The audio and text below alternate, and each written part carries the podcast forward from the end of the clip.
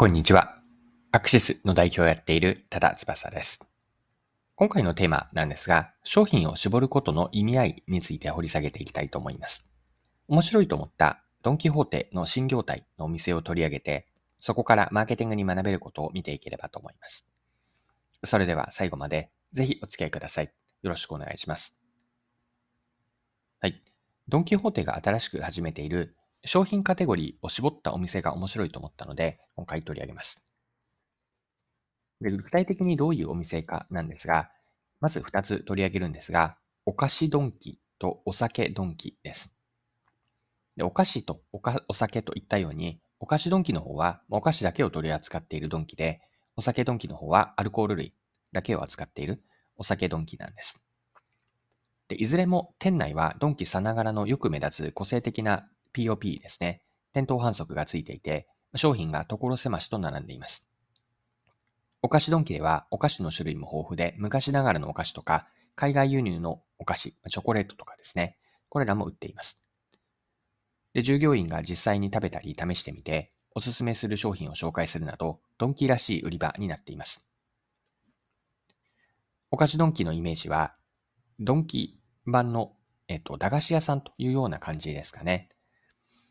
ドンキが駄菓子屋さんをやるなら、え、こんな風になると思えるドンキの世界観がよく出ています。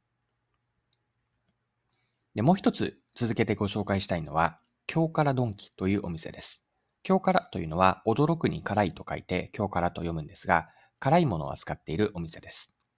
世界の様々な種類の辛さが味わえる食品を集めているというのが特徴です。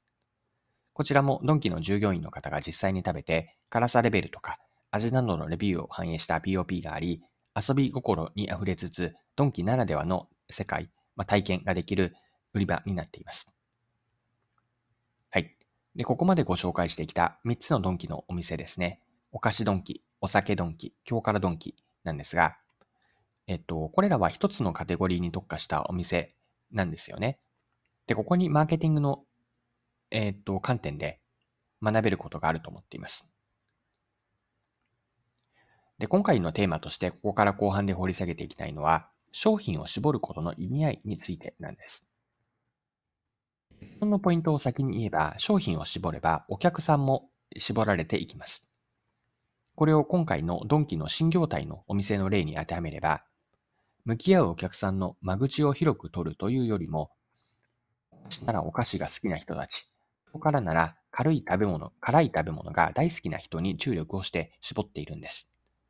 これを裏を返せば、激辛な食べ物が苦手な人は最初から範疇の外に置いているわけなんですよね。商品を絞ってターゲットとなるお客さんが定まれば自分たちがやることも明確になります。具体的にはお客さんのどんなニーズに応えるのか、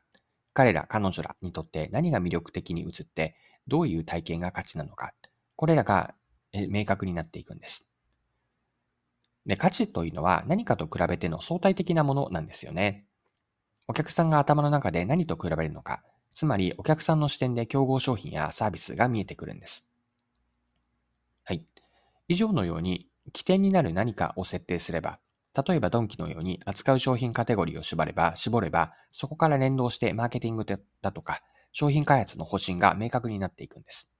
絞っているからこそ、広く浅く手掛けているプレイヤーに比べて、自分たちは狭いかもしれませんが、深くお客さんに刺さる価値を提供できるわけです。お客さんからは、これは自分向けの商品だと、そうそうこういうものが欲しかったと思ってもらいます。はい、そろそろクロージングです。今回は、ドンキの新業態のお店ですね。お菓子ドンキ、お酒ドンキ、そして今日からドンキというのをご紹介したんですが、そこからマーケティングに学べることを見てきました。まあ、最後に学びの部分をまとめておきます。商品を絞ることの意味合いについて考えてきたわけですが、商品を絞ればお客さんも絞られます。ターゲット顧客が定まれば自分たちがやることも明確になっていきます。やることというのは具体的にはお客さんのどんなニーズに応えるのか、何が魅力的に映ってどういう体験が価値なのかというのを見出していくことにつながります。絞っているからこそ、広く浅く手掛けているプレイヤーに比べて狭いかもしれませんが、深くお客さんに刺さる価値を提供できます。